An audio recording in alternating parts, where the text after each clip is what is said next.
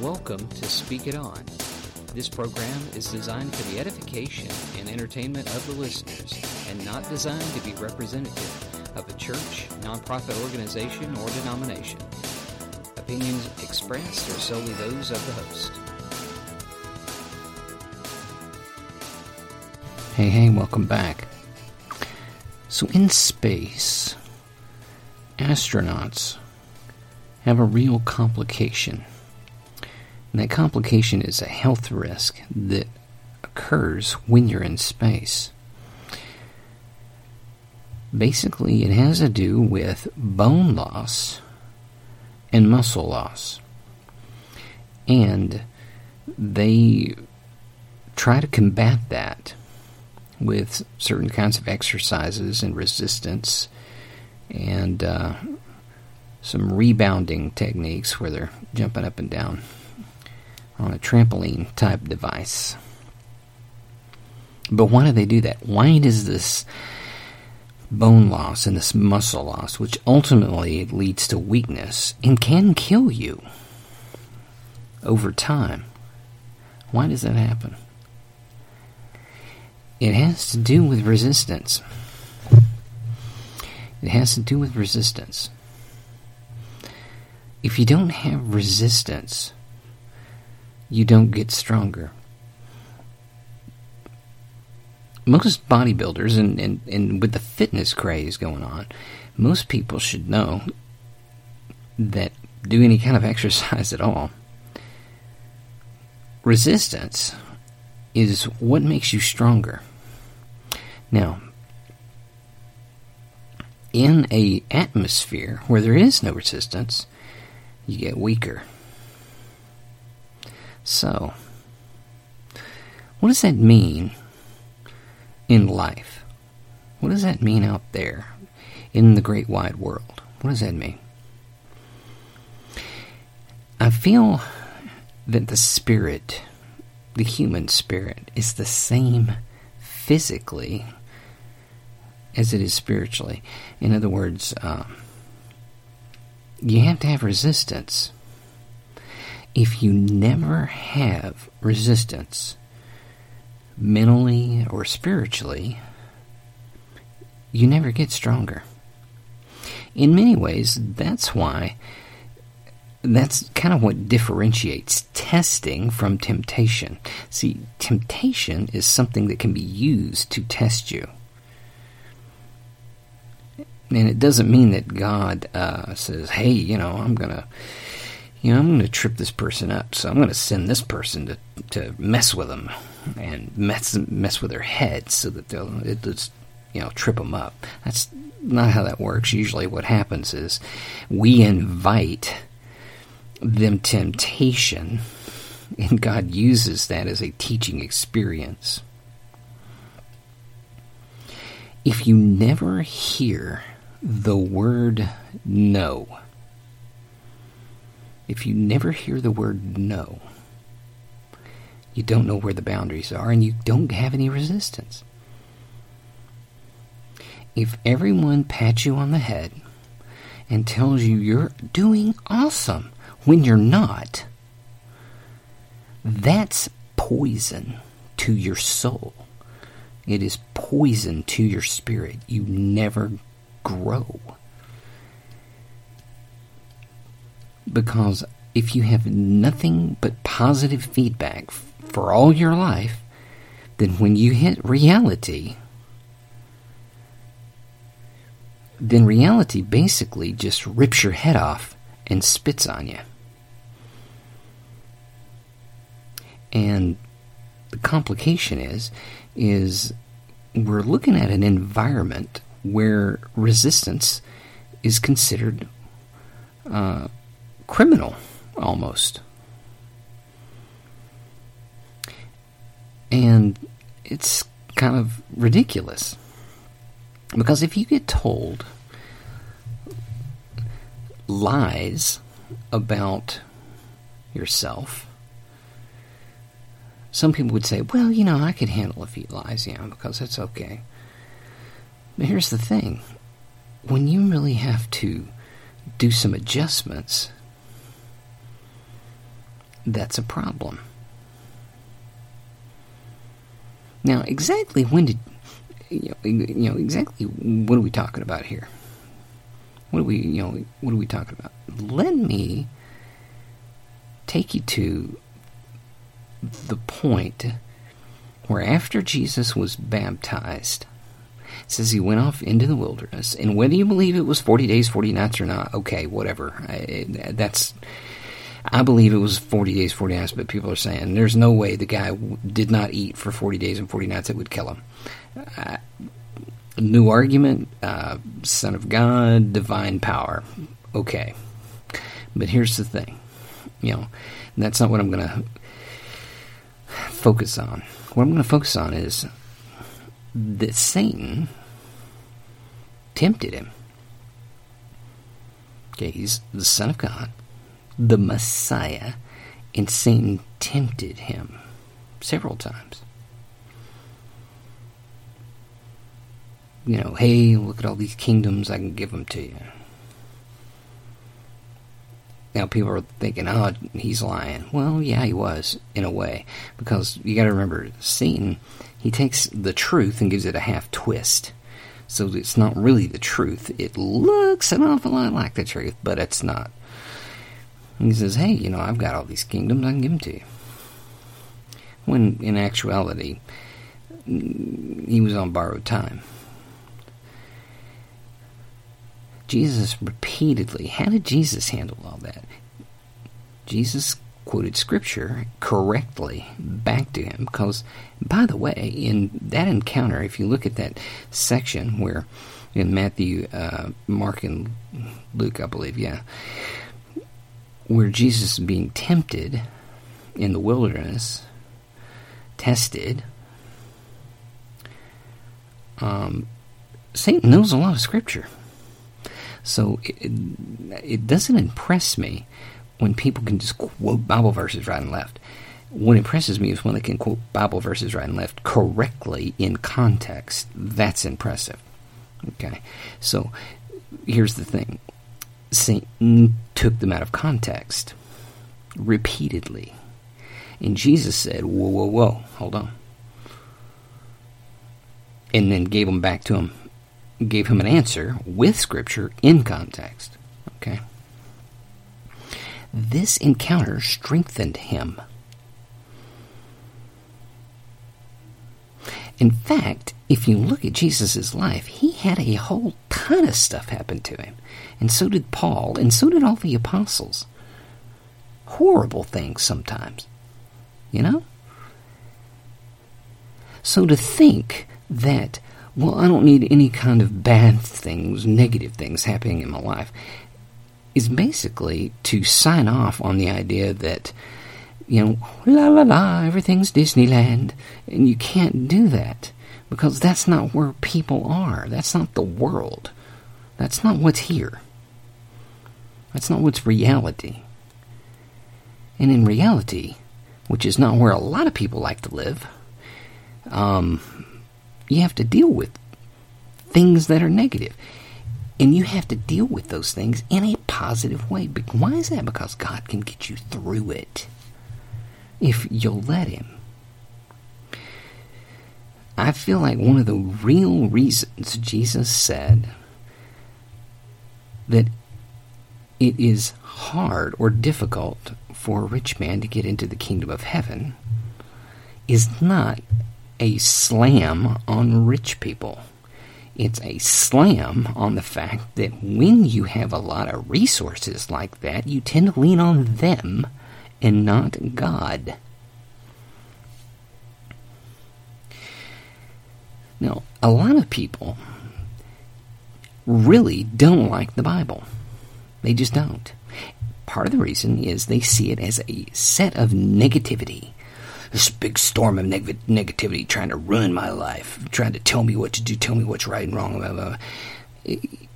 The reason the right and wrong are listed in there, and by the way, there's in what Jewish sources like to call positive and negative, you know, commandments, in other words, are things that God asks you to do and things that God asks you not to, to do. is guidance. It's like, you know, don't drive 90 miles an hour in a 30 mile an hour zone. Why? Because that stretch of road's not designed for that. And you'll probably kill somebody and maybe yourself. Guidelines are put there for a reason. And it's not to ruin our fun. It's because when you violate them, it does ruin your fun. And the problem is, is people now don't want to be personally responsible. They don't want to be personally held accountable by a living God. The thought of standing before a living God who's going to tell you everything you did in your life when you were here scares the ever loving bejeebers out of people. They just cannot handle it. So they reject the whole thing. Well, well, that's a bunch of that's a bunch of garbage. Well, it is still it's not. There are no atheists in heaven. In fact, there's no atheist in the afterlife. Period. And yes, I do believe there's an afterlife. Yes, Virginia, I do believe there's an afterlife. Now, there's a verse, and I like Ecclesiastes, okay? Part of the reason I like Ecclesiastes is because it's written kind of from a human perspective. I mean, yes, it is it's scripture, and people believe Solomon wrote it, and I believe that's probably the case. But it it really talks about reality and the grassroots because the because in the book of Ecclesiastes, and it's probably one of the more secular books in the Bible, if you can possibly think of things in that way, because it really talks about just human condition a lot. I love the book, and that's got Uh, part of it's because who you know the preacher is who he calls himself, the writer. He says, "I've tried it all." He says, "I've tried it all." You know, I've tried sex, drugs, rock and roll. I tried it all. And all of it didn't satisfy me. That's why that book is so fantastic. It is just because he said, Man, I tried everything. The, the chapter, the end chapter, in chapter 12, in uh, verse 13, is kind of where he sums it up literally, he just says, Look, I've said all this other stuff. Let me tell you. And so, verse 13, let me read this, it's pretty cool. It says, Let us hear the conclusion to the whole matter. Fear God and keep his commandments, for this is the whole duty of man. And by man, it doesn't mean just man, it means humankind. Everyone who eats, sleeps, and breathes, that's what they're supposed to be doing. Fear God. And that fear is a awesome respect, not a, oh my word, he's going to kill me. It's more of a, wow, look at this universe, it's amazing. To where all of a sudden you realize where you are in the food chain. And then you're looking like in the middle of the Grand Canyon on the edge. And it's just so grandiose and so majestic. Or, or Victoria Falls in Africa, where you're just looking, you're going, man, I cannot believe this exists. It's a blooming awesome. But also, you realize you take too many steps forward and you fall into it and it'll kill you. So, it's a fearful, awesome kind of reverence. Now, the word where it says, and keep his commandments, is interesting because it's the word mitzvah. That word has evolved over, over time. Uh, it's a commandment. Uh, Gentiles, uh, excuse me, Protestants, especially evangelical Protestants that are Calvinistic, believe that this means law. You know, oh, that's a bad thing. It's law. But Solomon's saying, look, you got to keep his commandments. Now, the mitzvah, over time, now, if you ask a Jewish person, what's a mitzvah? They may tell you that helping the poor, giving to good causes, doing positive things for people is a mitzvah. And I don't think that diminishes the original meaning. The original meaning was a commandment, and this is God wants you to do this. But this verse says, For this is the whole duty of humans. It says man, but it's mankind. It's everybody. Now, why do we need to keep his commandments? Because the commandments, and by the way, where do you find them? You find them in the Bible? Yes, you do find them in the Old Testament, Virginia. By the way, they are in there. Because if you listen to Jesus talking in the New Testament, he's talking about the Old Testament. So here's the thing we do commandments because it's how we stay in the guardrails of the way God wants us to treat Him and other people. Now, is that meant to, to ruin your fun? No. It's meant to enhance your life. I mean, think just think about it. If no one followed any traffic laws, no one would get anywhere. If everybody said, well, traffic laws are for somebody else, but they're really not part of my reality, so I'm not going to follow traffic laws because they're just oppressive and they tell me things I should, you know, they try to tell me negative things all the time. Don't do this, don't do this, don't do this. And then you never follow any traffic laws, and nobody else does either. Guess what? You're not getting anywhere. You know why? Because there's going to be traffic jams everywhere. Or, for those of you who are in countries with really good mass transit, if you never follow the directions on the uh, on the, the trams or the monorails or the trains. And everybody gets on anytime they dang well want. And puts their luggage anywhere they want. Well, you got blooming chaos. And then everybody sits where they want. You know, well, my ticket says this, but, you know, I just don't like that seat, but so I'm going to change it. I'm not going to tell anybody, I'm just going to change it because because people are being oppressive by telling me what to do. No, not really. But again, even if even if that did happen, resistance makes us stronger. Resistance with ideas. Resist. That's why I don't get crazy about atheism. I you know I don't agree with them at all. But you know, I'm glad that somebody's thinking out there.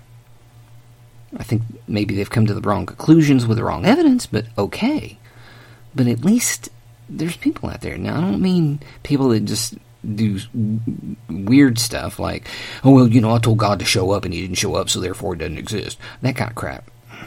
I don't, I don't, I don't buy that. That's garbage. So here's the thing expression of ideas. And even ideas I don't agree with. I want people to be able to say that stuff. Why? Because it makes me stronger to look at other things and to know where I'm at. That's how you find some somewhere on a map, by the way. You, you have to look at where you're at and where you've been, and then where you're going. You can't do that without a map. And the Bible, figuratively speaking, is a map.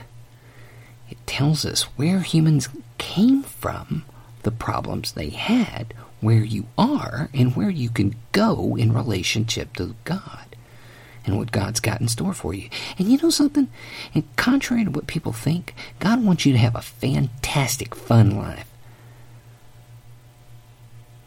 But yes, there are guardrails. And those guardrails are for everyone's protection. So, the next time you hear someone say, well, those people that don't, don't agree with me, they're just wrong and, and they're oppressive. Well, let them know that free exchange of ideas, that's a pretty biblical idea, biblical thought. And we have to have that. Because otherwise, you get weak.